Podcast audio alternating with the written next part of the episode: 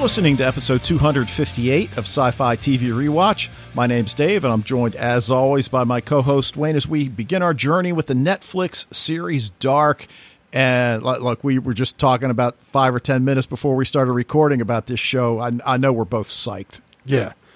you know, um, just rewatching it, and I think this is the third time. I think what I actually, the, the, the first time I went through it, I would watch a show and then I'd rewatch the previous one and then watch the next one and then rewatch, you know, like that. So I ended up going through the shows only really one time, but watching everything twice because man, this show is it's as as complex as all get out. Yeah. And just like we've done with a lot of our shows here on Sci Fi TV Rewatch, we've seen this in its entirety, but we are not going to spoil it. And it is going to be difficult to not spoil it. But it's already I, I very tough. What, and what we can do, though, is perhaps point out things that maybe you should pay attention to in as little a spoilery way as possible. And we'll just leave it at that. I think a lot of the listeners, this is your first viewing. So we want to, you know, make sure we keep it spoiler free, and then you know maybe next week, uh, you know, we'll uh, have some things answered that don't get answered this right. week, and and so yeah. forth. And, and, and so as always, we're we're not going to do like predictions or anything like that because that'd be ridiculous, as we already know what happens. Um, right. So, uh, but yeah, we're just going to stick to straight analysis, and we are going to do our darndest to not, you know, say anything that might spoil anything. Which, as Dave said, it's it's going to be tough because there's there's so much going on, um, and this show really. I mean, if there's ever a show that requires a second watching, it's dark. Because when you, you go through the second time, all of a sudden you're like, oh, oh, oh, okay. yeah, like you just now you get it. I think even after twice, I still don't know if I really get it. I think so. This is third time around. I think maybe this time I'm hoping that I'll, I'll uh, finally come to some level of comprehension by the end. Right, and I think what happened to me, and I'm sure it happened to you as well. You watch this episode that we're about to talk about tonight, episode 101, and knowing what we know certain things become extremely significant and in retrospect, oh, I didn't even, yeah. you know, put two and two together. I, so you didn't catch it the first time, like, oh, oh, really? Oh man, I didn't catch it. You know, so there's just a lot going on. Right, and maybe when we get finished the series, we can maybe go back and talk about some of those things in, in episode 101 that uh, are as significant as we said. All right, so before we get too far into our dark discussion, as always, Wayne and I want to remind you we'd love to hear from you. Emails to sci fi TV rewatch at gmail.com. Go to the website, leave a voicemail. You can record your own audio clip and send it as an attachment if you'd like to do it that way. Tweet us at Sci Fi TV Rewatch and consider joining the Facebook group and get into the discussions there. Now, I just want to throw a little bit of news out there. I mean, this is San Diego Comic Con 2018 week, and I mentioned that last time. But the nominations for the 2018 Emmys came out, and while we're not going to really discuss it, I just want to throw out because it's really a heavily uh, favored genre feel this time. Mm-hmm. So, for instance, outstanding lead actor in a limited series or TV movie. Now, most of them are, are you know, regular dramas, but from Black Mirror, the episode USS yeah, Callister. I was. Surprised. I mean, that guy did a great job. Uh, probably yeah, Jesse Plemons playing uh, Matt Damon, but uh, you know, um, but yeah, like I was like, whoa, yeah, yeah. Jesse Plemons pulling that out is nice. Right now, outstanding lead actress in a limited series or TV movie, Sarah Paulson, American Horror Story Cult. And even though it's not genre, I love Michelle Dockery and she got nominated for her role in Godless. Uh, outstanding lead actor in a drama series, we have Ed Harris from Westworld Ooh, and yeah. Jeffrey Wright yeah. from Westworld. I know, too. And, that was great. And I'd be hard pressed to pick between them. That is a really going to be a tough category because I know you don't watch This Is Us, but but two of the lead actors are up in that category as well. Outstanding lead actress in a drama series, Tatiana Maslany from Orphan Black, Elisabeth Moss, The Handmaid's Tale, Evan Rachel Wood from Westworld. Again, it, it, it's a really stacked category. Claire Foy for The Crown, Sandra O oh, Killing Eve, Keri Russell, The Americans. That's going to be a tough choice. But then, well, you know, that, with, out- with that one though, it's funny because you know they after they list the the actress and then the show, they list the part that she plays, and Tatiana Maslany's is like a paragraph long. yeah. All right, and then finally, outstanding drama series. We've got Game of Thrones, mm-hmm. The Handmaid's Tale, Stranger Things, and Westworld. And to conclude the category, This Is Us and The Americans. But uh, really, four of six series are genre. That's so uh, incredible, uh, right? That is incredible. So we'll keep you guys posted on uh, the results when they come around. And I just want to do a quick tip of the week. I don't know if you've got one or I not. I do. Okay. Now, I just finished watching season four of 12 Monkeys, and while I'm still processing what it is I've seen, and, and certainly Michael Ahr's reviews on uh, Den of Geek help and his podcast, God, what is it called? Uh, 12 Monkeys Uncaged, and with Corey has really helped. But I thought, you know, it's been a long time since I've watched the 1995 Terry Gilliam film starring Bruce Willis and Madeleine Stowe. So I watched that yesterday. Eh, it was pretty cool. I, I think one of the questions you have to ask does it still stand up in 2018? And I would say, yeah, it does. It was pretty cool. Yeah, I went back and rewatched 12 Monkeys maybe last year, two years ago. It totally stood up. It's still a great movie. It's awesome. Yeah. So, uh, what do you got for us this week? Well, I have. I finally saw Avengers Infinity War. So it's, you know, it's like a tip of the week, like two months ago, I guess. Um, but I think what the most amazing thing is that I don't know how I remained spoiler free on that movie for as long as I did, but I did. And so what happened, you know, the ending was really a surprise. I'm not going to go and, and be like, say, hey, everyone else, you know, no one spoiled it for me, so I'm going to go and, and, you know, spoil it for the rest of you. But, you know, the ending is quite shocking. And, uh, you know, um, I was, I was glad that I was able to appreciate it as I'm watching it rather than having any kind of prior knowledge. But it was a heck. That was a great movie. It was really. All the, I mean, all the Avengers movies are good. It, you know, it's just really, especially when you're tying in basically the entire MCU, with the exception, I think, of Ant Man was the only one who wasn't in it. I think. Um, so you know, they had every single character from their the Marvel Cinematic Universe in this movie, and they you know they pulled it off. It's tough. Obviously, there's not quite as much character development as you would normally see, but uh, yeah, they did a good job. All right, sounds good. All right, well, why don't we get on and hopefully do a good job with Dark? Oh, we will. Which is we will. I'm ready the for first. This one. Absolutely, the first German language Netflix original series, and it debuted on December 1st, 2017. There is a second season in the works, production underway. Season two, however, is only going to have eight episodes down from the 10 in what? season one. It is oh. going to introduce some new characters. And for those of you that have seen all of season one, there is some spoilery information out there, including pages from a script and a trailer of sorts. So I don't want to know but it's out there if that's the kind of person you are that you like to see that stuff. You can, I'm sure, find it with uh, Google.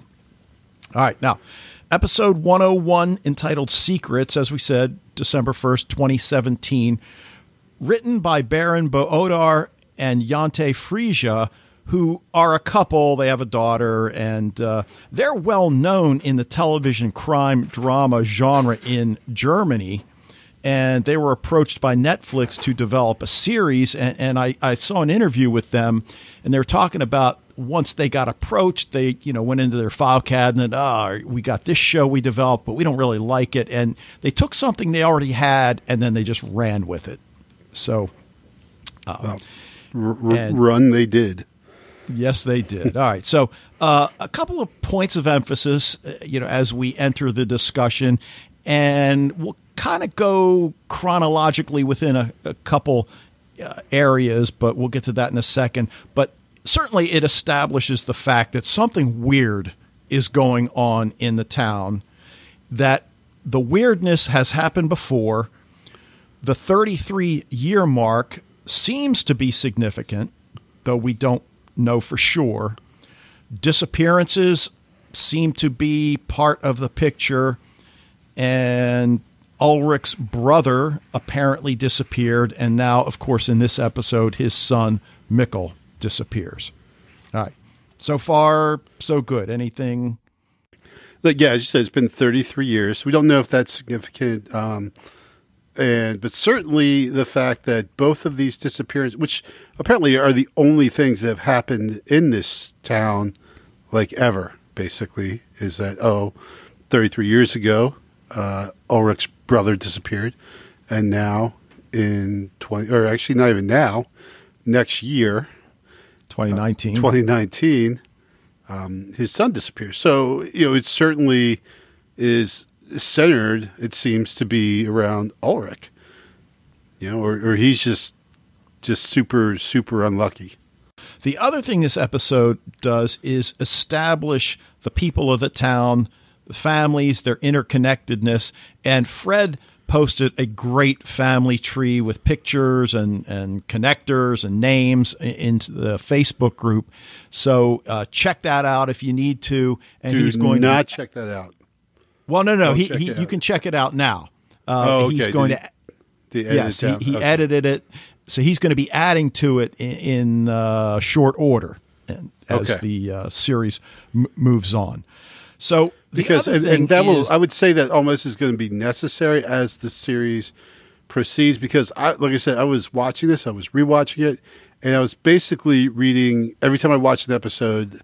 I had to kind of go back and also read um, a review of it to kind of keep straight who was what character. And so most of the time I'm watching this, I'm just like processing the whole time. Like, all right, who's that? You know, who's who, how are they related to this person, this person, everything. So, because um, yeah, there's a lot as we saw. You know, that first shot are pictures of people with strings, and they say that everything is connected. Well, it you already we're we're seeing that right that there's a lot of interconnection here, as you would expect in a small town. And they do a great job, though, of introducing the characters and, and getting us to really feel something positive or negative about virtually all of them. But there's this overpowering sense of foreboding and it comes out in the music. It comes out in you know the darkness of a lot of the scenes and the shadows we see. There are hints and details being dropped a lot of which have to do with the nearby nuclear power plant right? I mean how many times do we hear that foreboding music the characters in thought and you see the the two smokestacks looming in the background Right. Yeah. I mean, it just uh, you know it just adds to the general creepy malaise that seems to hang over Winden. Um, but yeah, to see those the the two huge uh, reactor thingies, um, right, only increases that sense of of danger, I guess, uh, threatening kind of overture. Sure. Sure. Now, you know, we've already mentioned Fred put up the uh, family tree image. All right, so I, I want to start just by talking about Hannah Kahnwald, who's the mother of Jonas. And the key here is the older woman with the letter, right? Mm-hmm. So you know who I'm talking about. Uh, yeah, yeah. Who at this we assume she's a uh, mother-in-law of Michael, her who we see kill himself in the well, beginning of the show or uh, well, we so don't for know. For instance, right. So one of the ways that they establish familiar relationships in this episode is through the family photo. Yes, the big photographs, big kind of motif.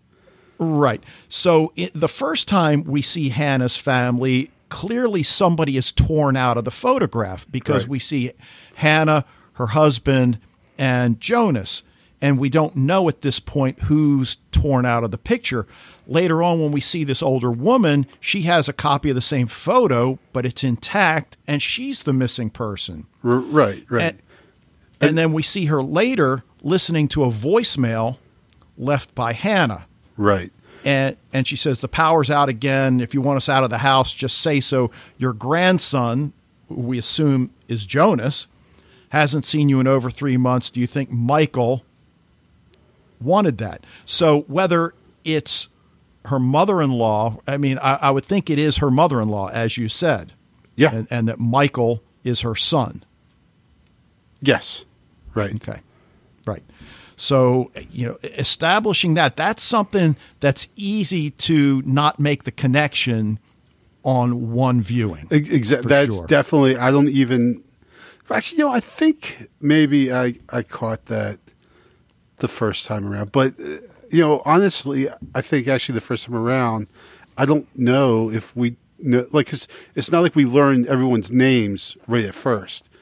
We don't figure out Hannah's name until probably I think probably halfway through the um the you know the, the episode. Um, you know, for the longest time she's just the the lady who is upstairs having sex. Um, but and then you know Ulrich Ulrich we don't find his name out. I think till he gets home, till he goes home.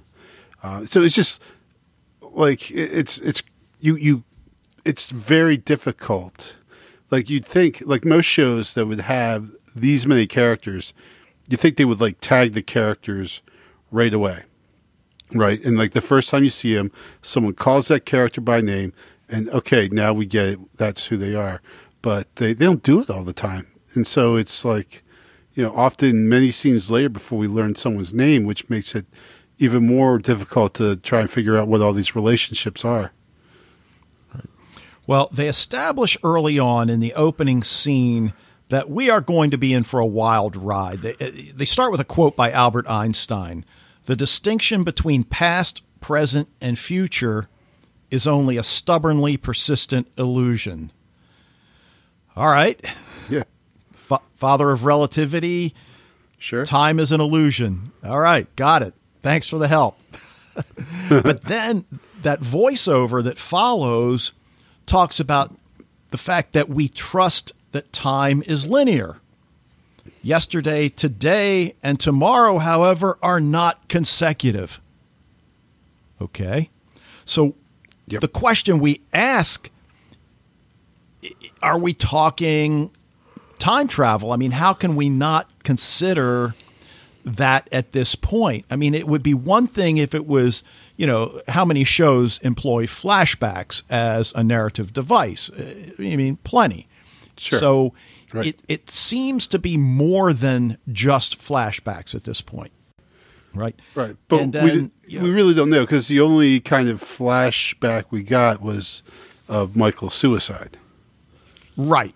And we, get the date June 21st, 2019. And, and as you said a few minutes ago, the present is 2019 in the course of this episode.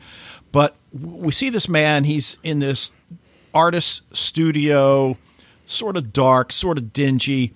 He places a sealed envelope with the instruction do not open before November 4th, 10:30 p.m. and then he hangs himself. And then of course almost at the instant the rope, you know, goes taut against his neck when he jumps off the stool. A teenage boy wakes in his bed as if from a dream. And you know, one of the questions that I have now that I didn't really think too much the first time I watched it, how long has Michael been dead? And and I'm not mm-hmm. sure how important it is, but I'm thinking like maybe 5 months or so. Yeah, it seems like it hasn't been a long time. Well, I say five because Jonas, in that conversation on the first day back from school, apparently missed the last two months of school. Then, if you take the three months of summer vacation, um, Oh, okay. that so that's how I'm coming up with the number 5 You're like but- paying attention and stuff, well, I guess So- except for right, the the time is five thirteen, not five thirty or ten thirteen, not ten 10:13. thirty. Ten thirteen, yeah. Right. All right. So uh, a lot of it, eh, necessarily so, is exposition. I'll, I'll call it the secrets of Winden. And, you know, this teen wakes up to find the power out again. Mom's having sex upstairs. And this is, of course, Hannah, who we've mentioned, and Ulrich they're having an affair because, as we learn, he's married to Katharina. We see him sneaking out the second floor window And this is, of course, where we see that family photo that has been torn, presumably to eliminate someone from the image. And, right. and it's kind of like how the, the show messes with you because we see the people having sex, and we're, you know, obviously our first assumption is, you know, this is the kid's mom and dad, right? Right. Well, then the dude puts on his clothes and jumps out the window, and we're like, okay, probably not dad then. Right. Now, the question I have is how long has the affair been going on? Since her husband's only been dead five months. Right. I'd say not long because he hasn't been caught yet, and he is not being slick. No. Right. And for a policeman, you'd think he'd be better. Right. But he, you know, he's leaving like hairs on his on his hoodie. You know, he's he's making out with Hannah right outside the you know the PTA meeting. It's like. Right. Yeah, nah. He, he, this hasn't been going on very long because he's well, he's definitely headed down the street of getting caught. Well, and the reason I also bring it up because one of the things that gets established is not only who these people are, but what kind of people they are. So, on the one hand, what kind of man gets into an affair? Number one, I mean, his wife is still alive, but and she's good looking. Well, okay. Oh, his wife, yeah. yeah. Um, but I mean, how vulnerable must Hannah be at this stage of her life? Yes. On the other hand, if the affair was going on before her husband hung himself, then Hanged. you know, did this play into you know him killing himself? We don't know at this point. Uh, absolutely, and I think that, while we're on the subject of Ulrich as a character, it's complex, really, because if we had only seen him you know, having sex with Hannah, then jogging home and immediately interacting with his family, we would say, "What what a dude, what a a hole this guy is," you know. But we see him comforting Eric. No, not Eric. Eric's the dead guy. Right, his mom though.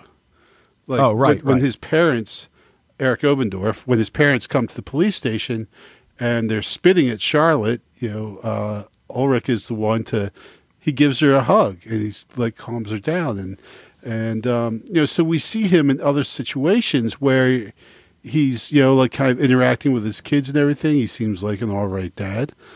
So it's not all black and white. It's not all one thing or the other. I mean yeah he's got some serious flaws but he also there's some things that he does that are okay right? Yeah and you mentioned uh, we see him in the context of his family which for Ulrich's family that uh, you know we really get a pretty good handle on you know who, who's in this family. It's the first day of school, the the accompanying chaos in the kitchen, and we're introduced to Mikkel, who's this you know the young boy dressed in I guess what he would consider his magician's outfit, but it's I don't know, just kind of some Halloween. It's like a like a skeleton kind of skeleton Halloween thing. costume his older brother, who's a teenager, Magnus, uh, mom, Katharina, who's trying to get some food in the kids before they run off to school, Martha, the teenage sister. And, you know, we see Mikkel doing a trick for his father at the table, even though mom's like, stop it, let's go, you got to eat something, get going. And, and of course, dad. Uh, I guess gets in the way, but I don't think that's a big deal. Well, but he undercuts her authority there. You know, like that is kind of like a parenting no no, you know, like she's telling, she's trying to draw the line, saying, go get dressed. And he's like, ah, go ahead, do your trick, you know? So he basically yep. just completely cuts her legs out from under her. But, you know, she's too busy. Like, while he's out boning Hannah, she's trying to get the kids ready and get them dressed for school and taking care of all the, the, you know, minutiae of trying to get three kids out the out the door.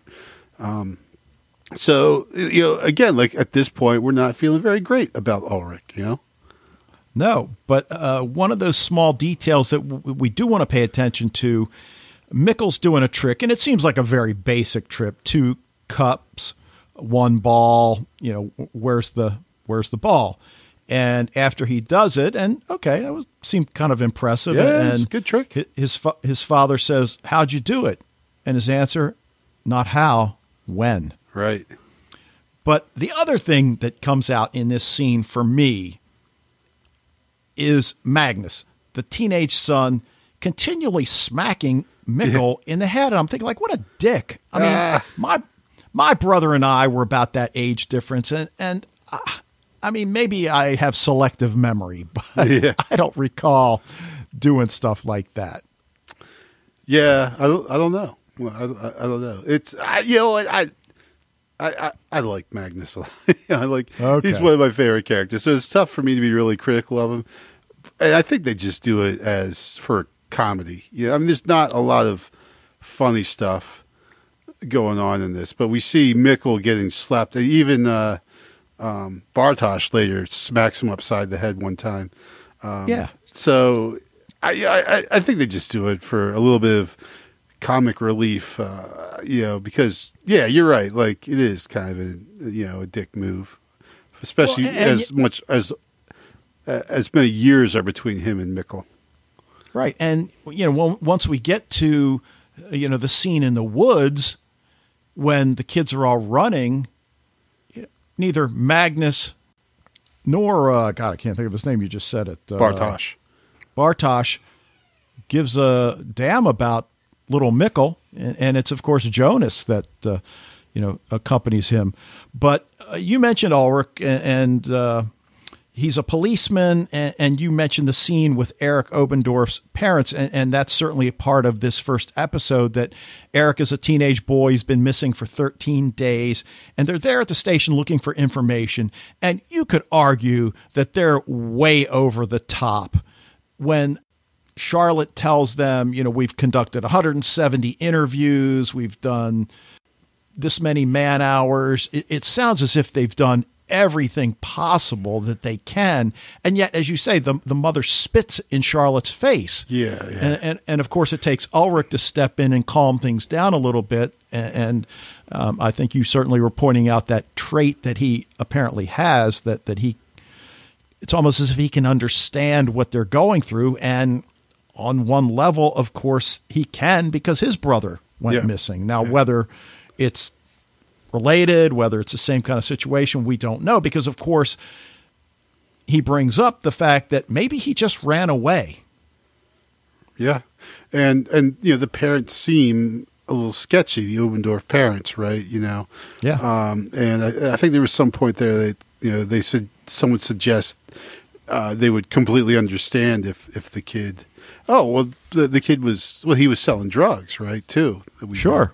Um, Right. So you know, it, it the Obendorf family seems like they exist on the fringes of of Winden society, and so you know, you could see their maybe their frustration and, and maybe being cognizant of that fact, and you know, therefore they they feel that they're being given kind of like the shaft and not getting the police's full attention. When you know, I mean, Charlotte has counted the number of trucks in town, and she has tire prints of all of them.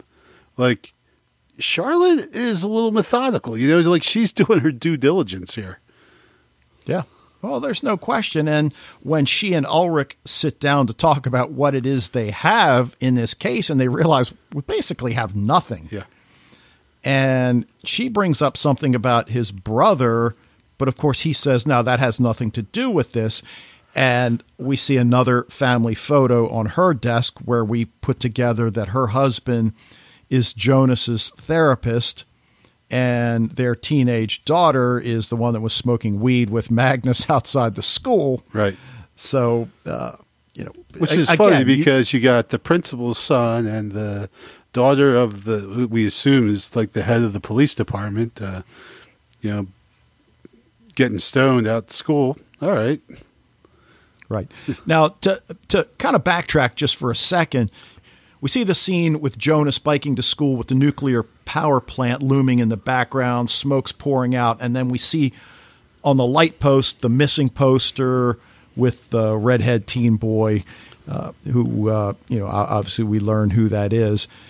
And Ulrich is running down a path and he runs past a signpost, Winden to the left, Winden Caves to the right, and then of course it cuts to the caves and and again that ominous feeling we get related to the caves. So are the caves related to the nuclear power plant.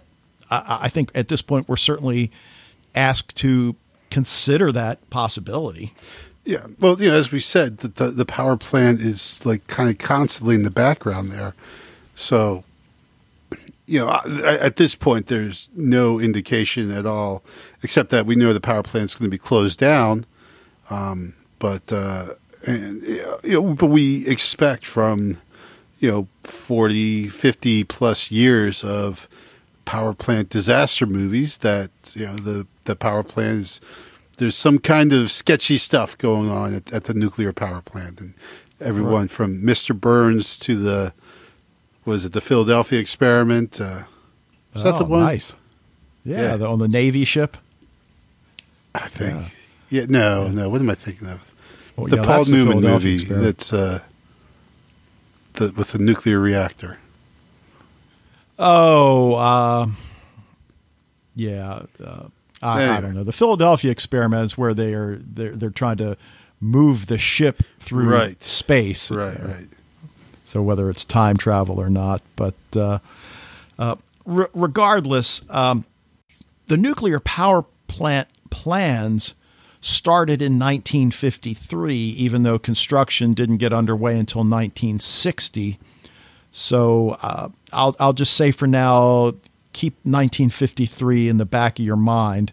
Uh, it's going to be taken offline in 2020, which is kind of interesting because they point out that it's got the highest safety record of any nuclear facility. I think they might have even said in the world. So why are you taking it offline? Why are you getting away from nuclear energy? Right. We don't know. Yeah. So maybe they're going green. I don't know. These people, it's 2019, and all these people have flip phones, Dave. Flip phones. Ah, uh, like, good point. I didn't even. You know, is, is this like know. Planet of the Apes? Have we actually gone back in time? Well, I don't think I'd noticed that before. But this time, I'm like, I'm like, everyone has a flip. Like, there's no smartphones in here. Like, what's going on? It's this is actually a year in the future, and the tech is like 15 years old. All right, now we're also introduced to Regina Tiedemann, who owns the Winden Hotel. And apparently, she's having financial trouble related to the missing boy. And I'm thinking, all right, 13 days this kid's been missing, and people are changing their plans. that just doesn't seem to me to be realistic.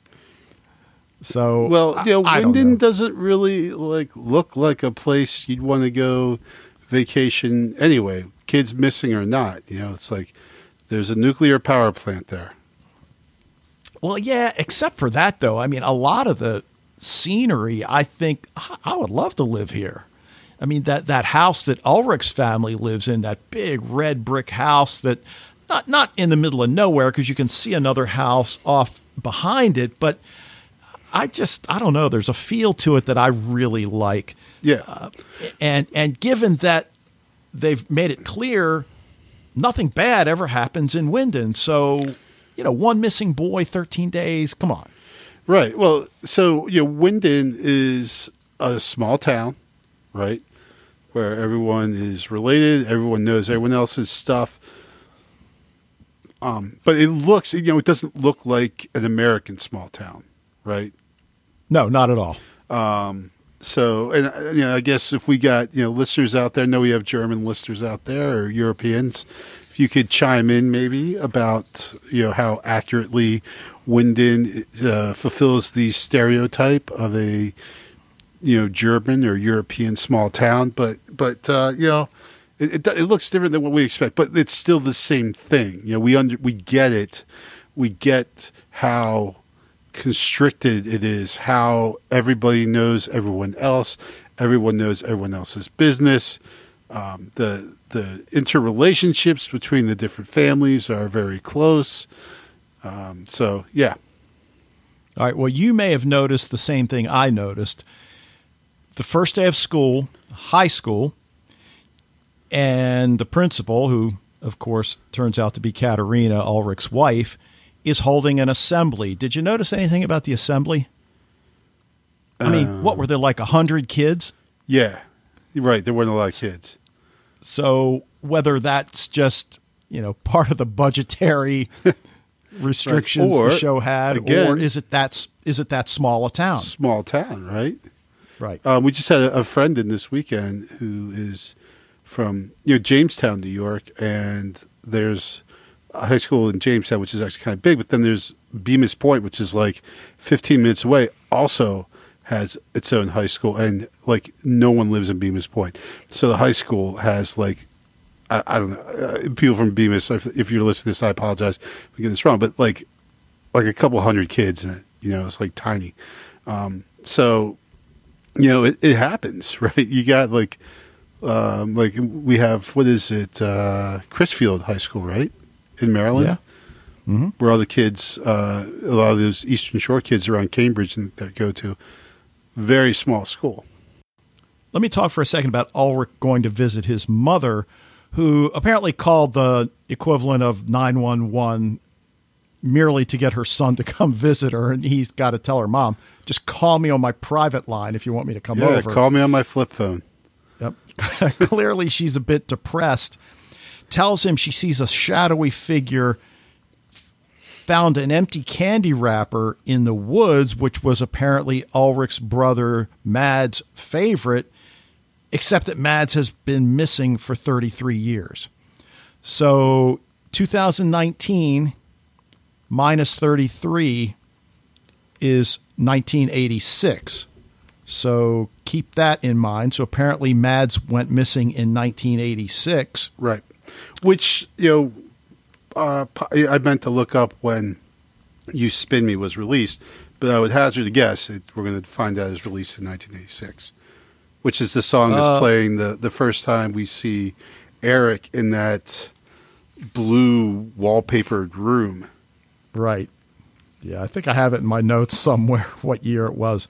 But what's 33 what's 1986 minus 33? Uh, 1953. Okay. Just saying. Th- See, right. that's just what we said we weren't going to do, man. Well, I'm just, you know, I, I think that's within the context of the episode that that uh, start doing that kind of thing. All right. Mm, okay. So we, But we while see we the go in- 33, then, yeah. All right, whatever. We'll stop there. All right. Uh, we see the scene in the Winden rest home, and this older man muttering, It's going to happen again. And I think we're meant to notice something about him, and I'll just leave it at that. Something more than the fact that he's muttering, It's going to happen again. Well, I, I mean, they they show a close up of his ear, so I don't think we have to be too coy about it. You know, like his Okay. ear is all messed up. Like that's pretty evident. Okay. All right. Uh, and You now, Spin the Me came out is- in 1984, by the way. All right, cool. And the movie I was All right, thinking so- about was the China Syndrome. Now, you mentioned Ulrich's wife finding the hair on her husband's hoodie. So obviously they're setting up the affair between Ulrich and Jonas's mom. Uh, and then we see that scene where Jonas's mom is apparently a massage therapist and she's giving a massage to one of the power plant execs at the plant. And he's mentioning the stress of it closing down in a year and then he just mentions, by the way, yeah, I came to Winden nearly 33 years ago. So Right. there's that 33 again. Yes. Now, Hannah shows up at the school and immediately greeted by Katharina. Uh, So, if they're not friends, they're at least acquaintances. So, whether it's one of these deals that they're friendly because their children are friends, we don't know. But of course, the the dramatic irony that, that we know is that uh, you know her husband's having an affair with Hannah. So, Right. Which, I mean, unfortunately, in the world of affairs, is full of dramatic irony because, uh, you know, for a while at least, you know, someone doesn't know what's going on. And, and so you, you can't help but feel, obviously, for Katharina, I mean, we see her trying to get the family out while, you know, while Ulrich is uh, out with Hannah and, and then you know we see her and we, she's the principal and you know that's a tough job too and everything.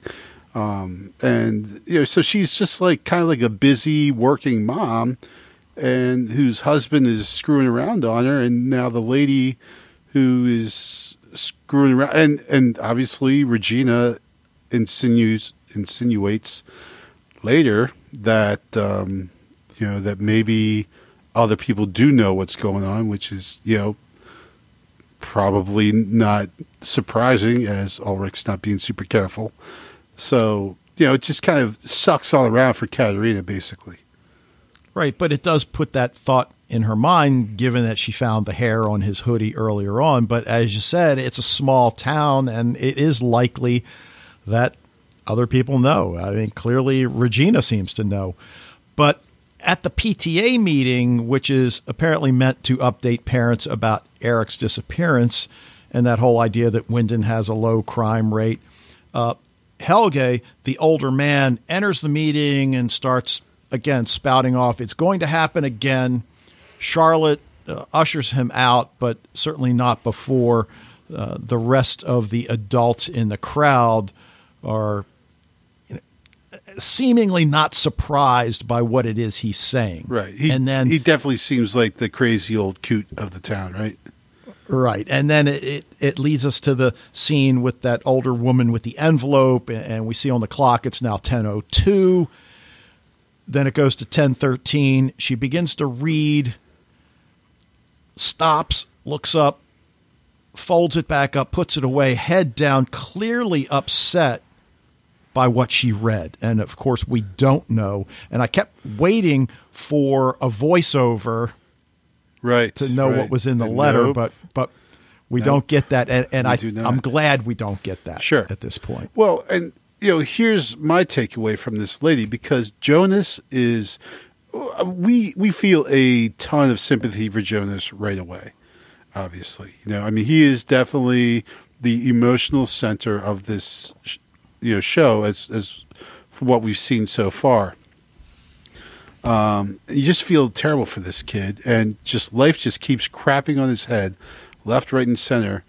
He is just torn up because he doesn't understand why his father committed suicide, right? Right. And understandably so.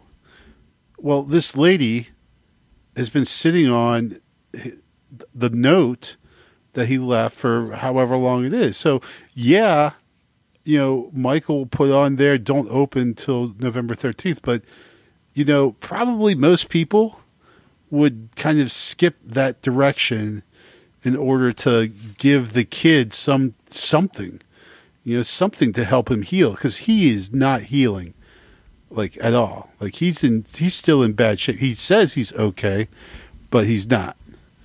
You know, we can yeah. see that it's clear he's still taking pills. He sees his dad right as he's running from the caves. Um, so, you know, like uh, at this point, I see that, and I'm a little upset because the kid I, that I sympathize with is hurting, and this lady is sitting on something that could maybe help him heal. And just because it says don't open until November 13th, she, and, and, which also means that she clearly got to the body before anyone else did, that she was able to s- steal the note before anyone else saw it, right? Okay. Uh, but then the question why does she wait to open it? Because that's what it said, I guess. Well, but it's almost, I think we have to consider that she has some inkling of what might be in it. Now, whether or not it turns out to be true, and because to be honest, I can't remember if we actually find out the contents of the letter. Uh, it's been a while since I've we do. You know, seen the rest of the series, but it, it, clearly, it, it's almost as if she was afraid to open it, and once the instructions come, you know, to to being at ten thirteen p.m., then she's free to open it, and apparently what she expected to find inside is is maybe what it is she does find, but Right. Well, like I'm saying, like I, I, hope so because she would need to have a really, really good reason to to keep that note from from Jonas. Oh, sure, absolutely. Now the other story, I'll call it going to the caves to retrieve Eric's weed. Yeah, because that's basically what this is all about, and and it kind of starts with that scene at school I guess we're still at the first day of high school. Magnus is smoking weed outside the school, and that's where we learn that his mom is the principal.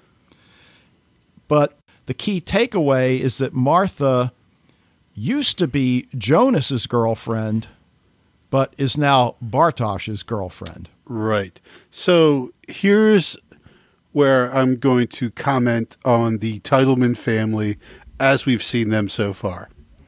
Not great, right? Okay. We got Regina, who is seems to be wound very tight, cussing out the guy on the phone.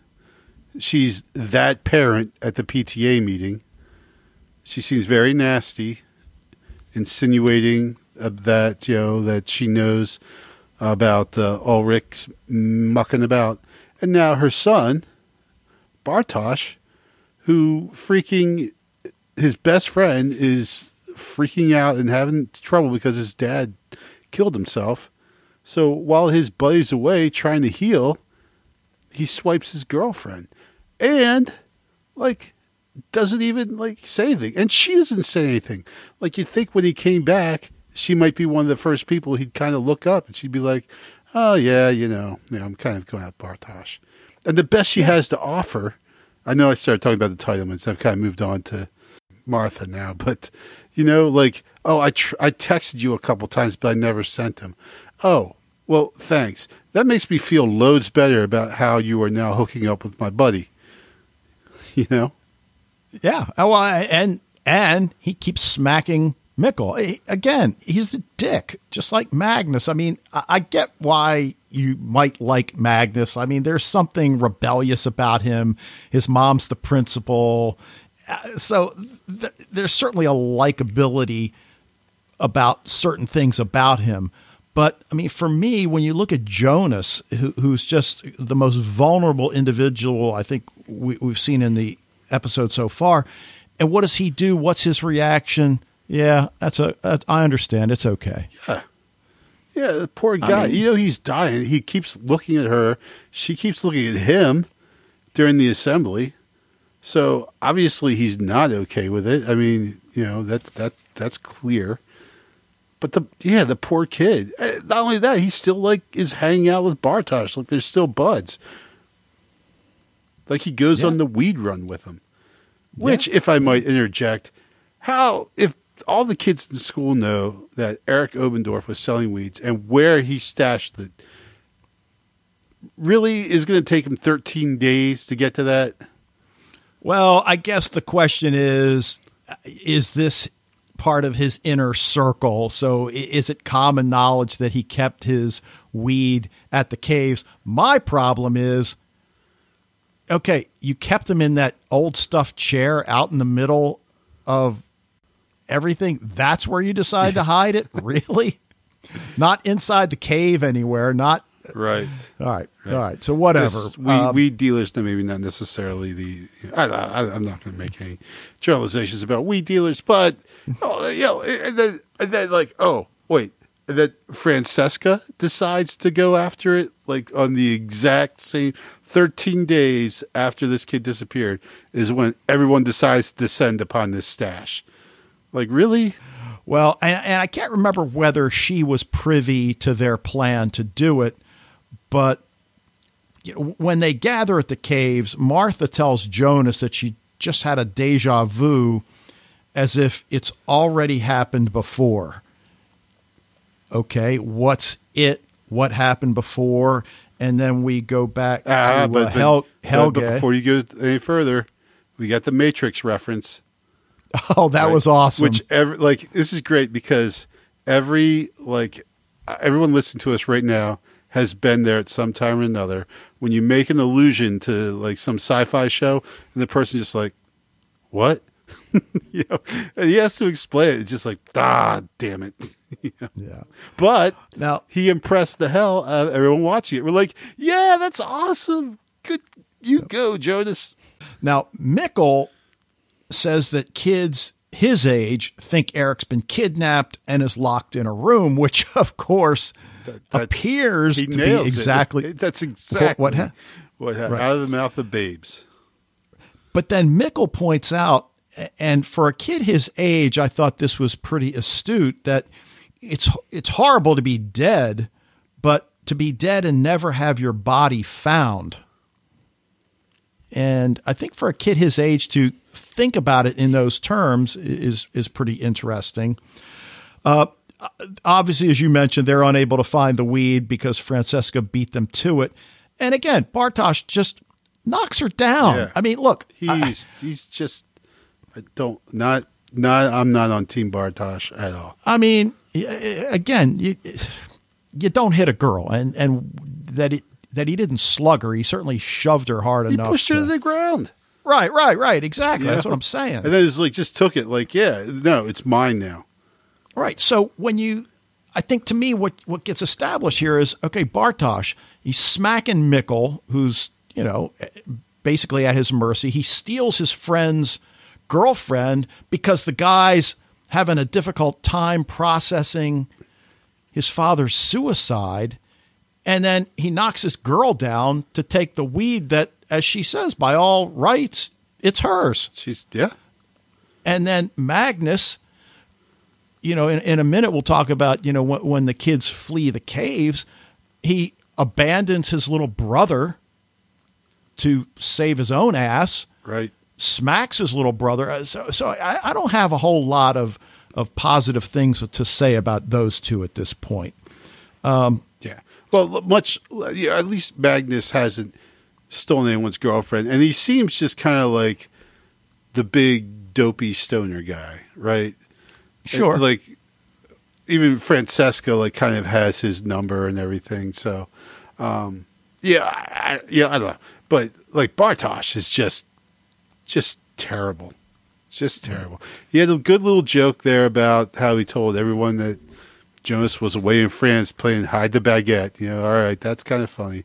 But, you know, I mean, that would have been a great time when Jonas said, hey, what's been going on for Bartosz to say, oh, um, I started dating your girlfriend. Sorry, bro. you know, Well, what breaks everything up at this point, a roar from the cave that startles them. Their flashlights start blinking. They hear another roar, and then they all take off. And of course, it's, it's pouring raining now at this point. Jonas, who's now with Mikkel because everybody else left them behind, he trips, and when he gets up, Mikkel's gone. But the key here is I mean, certainly it's important that Mikkel's missing, but Jonas sees his dead father covered with black oil or I don't know, some maybe substance. blood, uh, I think. blood. It just know. looked so dark. I, I mean, maybe it was the lighting, but uh, it's pouring, raining. The kids assemble and they realize that Mikkel is missing, and of course they, you know, they they run back, and as they're running back, we we cut back to the parents' meeting. Everybody's phones going off. I, you know, look, I have a smartphone. I understand the concept of alerts, but I'm not sure what alert they were all getting there. Yeah, well, I mean, what we in America, I think, call an an Amber Alert, I guess. But Well, well, yeah, but eh, the only people that know he's missing at this point are f- five teenagers. Are they going to be cognizant enough to call the police to put out an Amber Alert? yeah, I, I don't know. But I mean, it, or, or you could say it's a small town, so everyone's getting the news at the same. Like it's spread that quickly. Okay, all right, and that know, makes more sense. That might be the thing. Uh, but you know, the, the a couple things here. First of all, um, before Jonas sees, you know, the vision of of Michael hanged, um, someone whispers his name. Did you catch that? I didn't. No. Yeah, someone Oh, says. oh, oh, whispers Jonas's name. Yeah, Jonas. Yeah, I- I- someone says like you're like Jonas, and then you know he turns around and there's there's Michael Hang there. So, um, so that's creepy. Um, but also we got you know again Ulrich showing little restraint at all, um, making out with Hannah outside the school building, where inside is basically the whole town having the PTA meeting. So, like I said, I mean, he's just not really trying to hide this very well at all. Well, right. It's almost the same mirrored scene. You know, he's sitting there making out with Hannah, where his son hours earlier was out there smoking weed. Right. So at, at the school in which his mother is the principal. Yeah. Right. Right. Exactly. Well, anyway, when Ulrich finds out, he runs to the caves, goes inside, and the, and the next scene we see is that the police find a child's body partially buried in the leaves. And of course, the initial idea is that this is in fact Mikkel, but he realizes it's not. And I think what we're supposed to notice here more than anything else are the Nike shoes. Right. And, and uh, again- the Walkman, which again, And the Walkman. in a town where everyone has flip phones, maybe they are also still listening to Walkman. So, you know, that is not much of a, that doesn't throw me off quite as much. But the shoes are definitely, you know, old school. And and then of course the the third story and and we don't get a whole lot of information. It's sort of setting the table. Eric's disappearance. We hear Dead or Alive's You Spin Me Round and this is the 1985 video playing on the TV and you see he's got like his his hands covering his ears like oh my god this is terrible make it stop that that that's the torture being Yeah. forced to listen to that when you know, I was not a big fan of that era, but now in retrospect, that's a pretty good song. Yeah, I, I mean, I was I, I was a you know huge fan of that. I, I'd like to say Dead or Alive, but really, they had the one song, but um, that was a huge hit. That was massive. Like Oh yeah, that was MTV when they actually played music videos. right, right. So, but again, in this room, we see this wired. I mean, I'm going to call it an electric chair. That's what it looks like. That's apparently not what it actually is in the center of the room.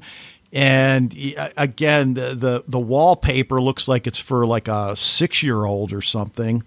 Uh, there's a bed, a table, and a desk in the room, but then right there in the middle is this huge chair that, again, it's clearly it's there because they strap him into it, and we see that in the closing scene. But what it actually does, no, no clue. Yeah, it. I mean, it it doesn't look good.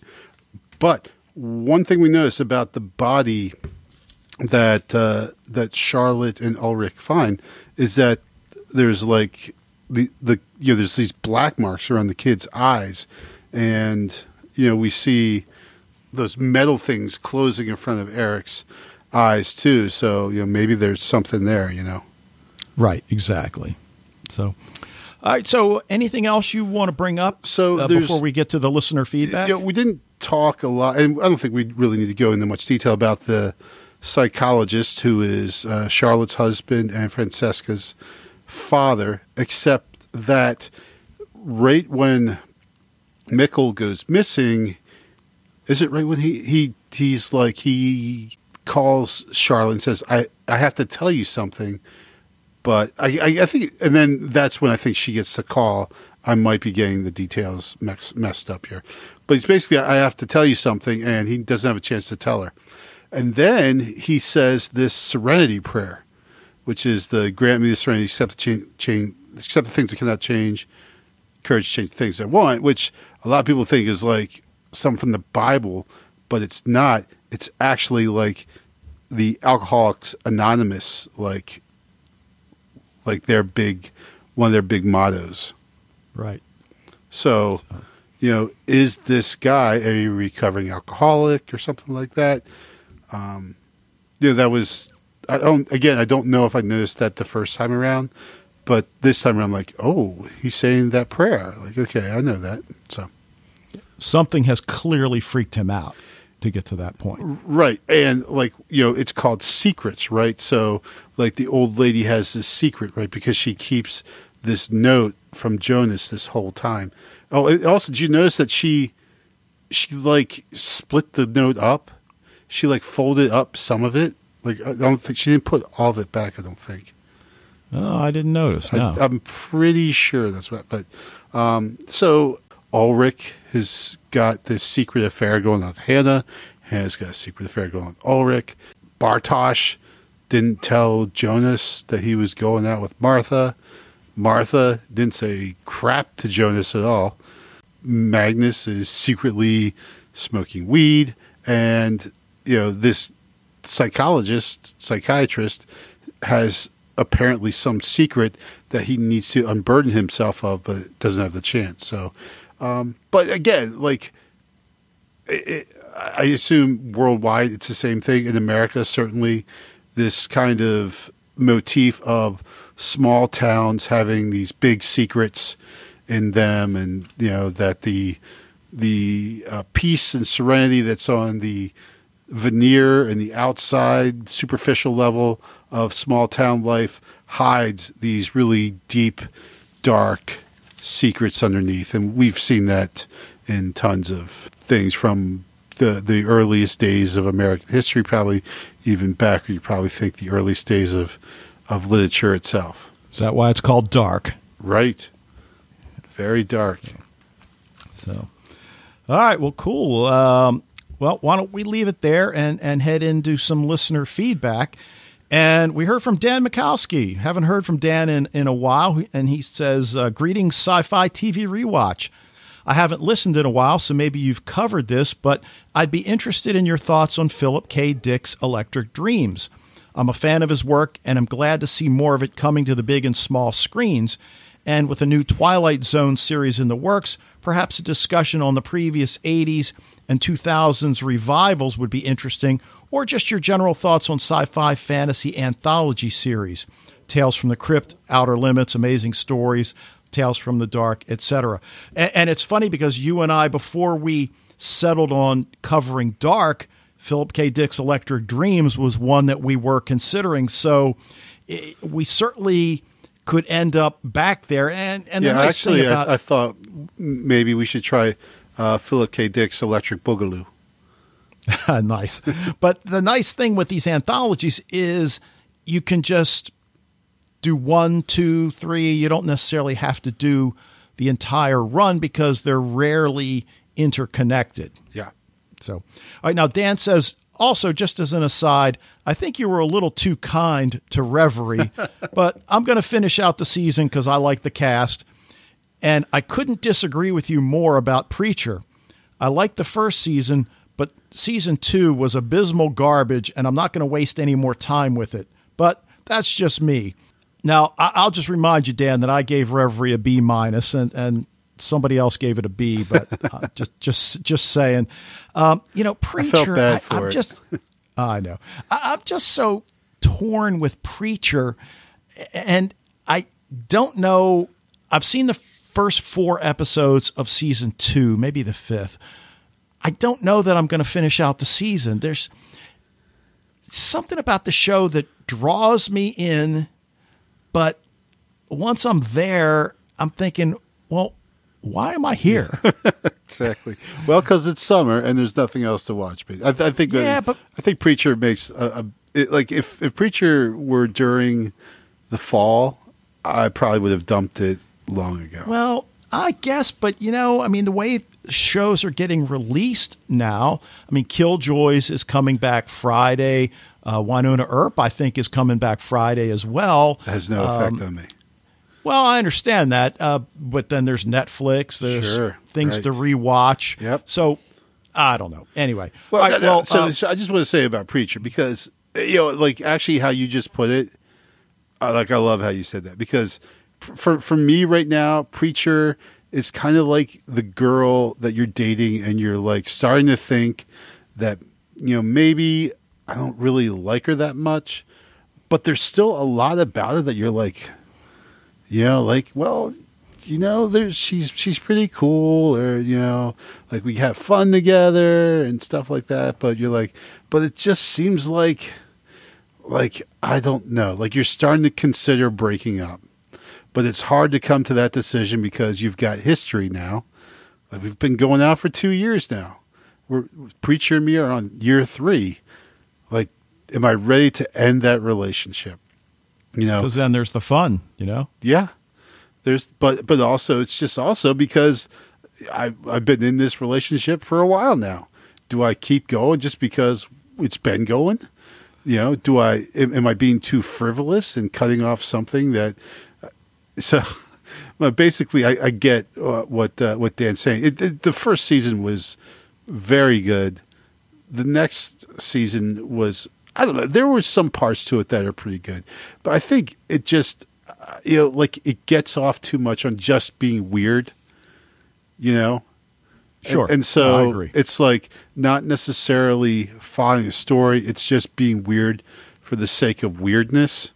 The first season had a very strong story uh, from beginning to end, and then after that, it seems like the the writers are just kind of trying to find their way here. Dan, thanks for checking in, and you know your your suggestions about the anthologies. Uh, we're going to have an announcement maybe next week, the week after, and nothing monumental, but but just something we're going to try that we haven't to this point that might fit uh, perfectly with what you're suggesting. All right. Now we also heard from Fred this week, so let's take a listen to what he has to say about Dark. Hello, Dave and Wayne. This is Fred from the Netherlands with some feedback on the German series Dark, Season 1, Episode 1, called Secrets, or in German Geheimnisse.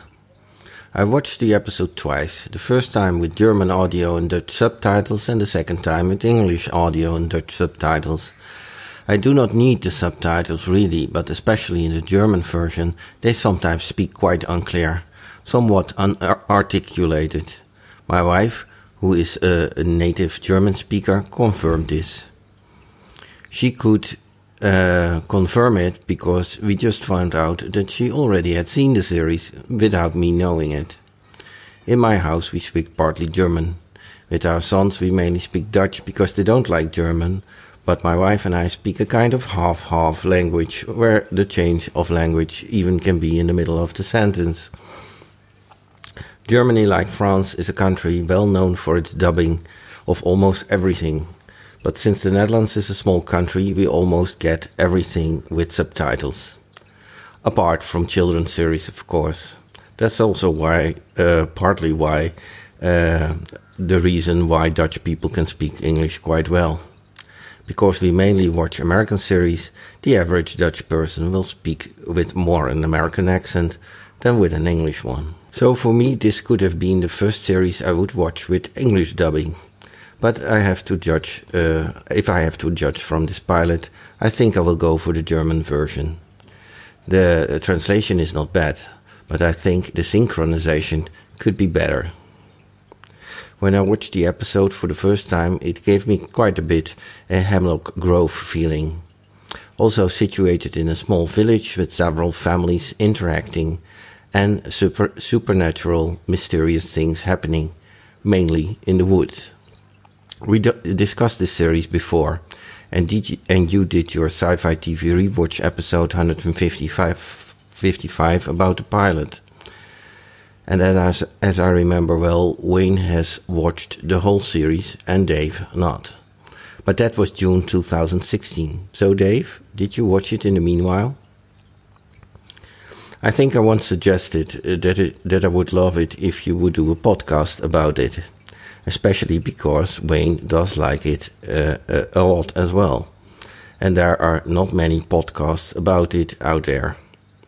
I think actually only one, uh, a terrible Afterbuzz podcast. Some of those Afterbuzz podcasts are nice, but most of them are too loud, too shouty, and with too many hosts. I think you can better watch an Afterbuzz after show than listen to them. So, Wayne, what do you think if you compare the pilot of Dark with the first season of Hemlock Grove? And I especially say the first season because I have not watched uh, beyond that so far. Okay, about the pilot of this series. I have to admit, I never would have picked it up if you hadn't brought it up. It's quite German uh, in its general feeling.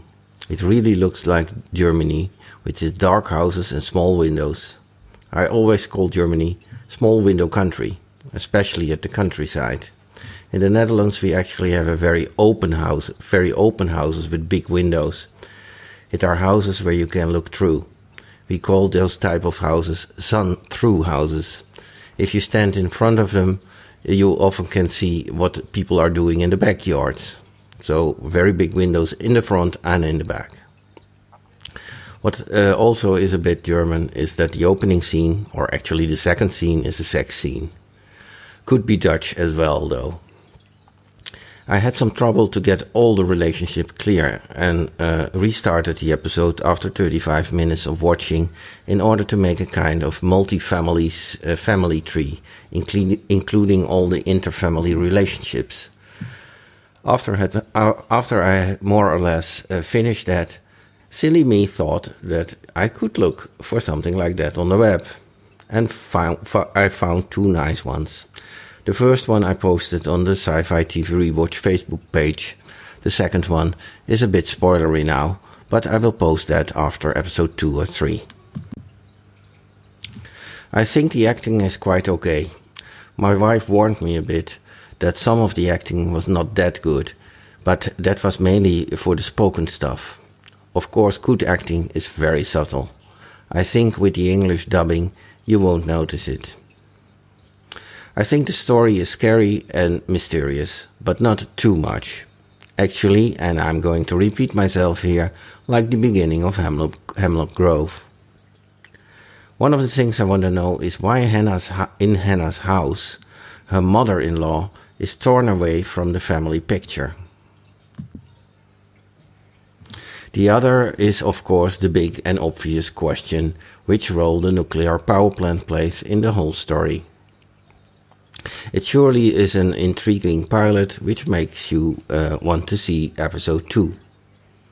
This, by the way, is also true for another series you gave me a tip about, and that is Counterpart with Olivia Williams, who plays Adele in Dollhouse. Last remark, uh, and that is actually about the beginning of the pilot. I like the kaleidoscopic opening sequence of the series. Greetings, all the best. Thanks for this show, and uh, we'll talk to you in the next episode. Greetings, Fred. All right. Um, all right. First of all, how funny is it that we're at a point in society and relationships when some people consider watching a show without your partner a form of cheating? And yeah. I mean, I don't know about you, but there have been times that I start watching a show because I'm sick and tired of waiting for my wife. And I'm like, I I can't keep watching it. I stop. I feel guilty. Dude, I, like I, I didn't watch Game of Thrones. I didn't start watching it for like a year. Like I, we watched like the first episode, and then like it's just it's just hard to get her in front of the television. You know. Yeah. I, I don't know so. if that's necessarily true, but so it's like I, I just like I get to a point where I just I can't wait. I just can't wait for you. I need to move on, honey. I, right. I need to grow. Now, for, now, Fred mentions dubbing versus subtitles versus uh, you know original audio, and Fred, keep in mind you're talking to two Americans that uh, we have enough trouble with just English. uh, so for us, and, and, and I guess for a lot of people around the world, uh, with these Netflix shows, you've got you know dubbing in your home language, you've got subtitles, you you know. So I, I, guess you just don't know until you give a chance to whatever your optimal version would be. I know I've mentioned that my wife and I watch a lot of these Spanish Netflix shows that are not genre, but what we finally come to do is watch the original Spanish audio with English subtitles. It just sounds better, it feels better. Right now, I'm watching Dark with the English dubbing yeah. So, so uh, I put this on Netflix. Not Netflix. I put this on Facebook that I tried Dark subtitled, and it just, it just, it, it, it's so freaking complex. I mean, just think about all these interwoven character relationships we're talking about. I could not like keep up with the subtitles and trying to process everything. Like it was just too much at once. So I took away that that one part to make it a little bit easier on me because then I could I, I didn't have to read and then I could my mind could work on trying to figure out what's going on with the story. Babylon Berlin I also did dubbing, but uh, I watched Tabula Rasa, which is a Belgian uh, series, which was amazing, um, but it didn't have a, a dubbing available in English. Uh, so I did the subtitles, and that was and that is reminded me of how awesome it is to listen to it in the original language to hear you know to hear the actors as they actually said the lines and also to hear languages like that are close to English and have a lot of English cognates. It was kind of cool just when you every every now and then they would just slip in some English. You're like, oh hey, you know, and everything. So so so yeah, I, you know, like I, I and also the the other thing is it seems like when I was in college they had moved to doing subtitles in yellow so that they're very clear, but now it seems like they're mostly in white. And if like I remember in Tabula Rasa, I think like the the one lady like the main character was always wearing a white sweater. So when she talked, it was like the white words against the white sweater is very very difficult to pick up. So that's also a thing too. Uh, cool, and and that kind of leads into Fred's point about international series in general. And, and, there's so many amazing ones out there that we're discovering because of Netflix. Uh, shows like Dark, The Rain, uh, Babylon Berlin that you mentioned, which while not genre is still pretty damn oh, captivating. Oh, so good. Um, and you know, hopefully more networks are going to commission new creative projects. Uh, and then finally, now I only saw the pilot for Hemlock Grove. Do, do you see the connection he's talking about? Yeah, I, I mean, it's totally like the beginning. I, I mean, I didn't really think about it because honestly, I hadn't seen Hemlock Grove in years. But you know, looking back now, like I definitely see the the similarity in how both series start off very dark, like like as far as the lighting of the the shots themselves, very dark, overcast, a lot of grays and browns. I mean, you think about the only vibrant color we see in Dark really is uh, Jonas's yellow jacket, right? Yeah. Um, and Hemlock yeah. Grove is exactly the same, and it's also a small town, and there's interrelated families, and everybody knows everyone's other business, and it seems like history has a big impact on what's going on. So, yeah, there, there's definitely some parallels there. All right. Well, I uh, want to thank Dan and Fred for checking in. Love to hear from you know any of you guys. Um, but that's going to do it for this episode of Sci Fi TV Rewatch. Want to thank you for joining us. Love to hear what you think about Dark, anything else going on in genre TV. Encourage you to join the Facebook group, share your thoughts with the Sci Fi TV Rewatch community, and if you're already a member, spread the word. Emails to sci fi TV rewatch at gmail.com. Voicemails can go via the SpeakPipe tab, which you can access through the website. We'll be back next week to talk about season one, episode two of Dark, titled Lies. But until then, you try to pull this stupid shit, you asshole.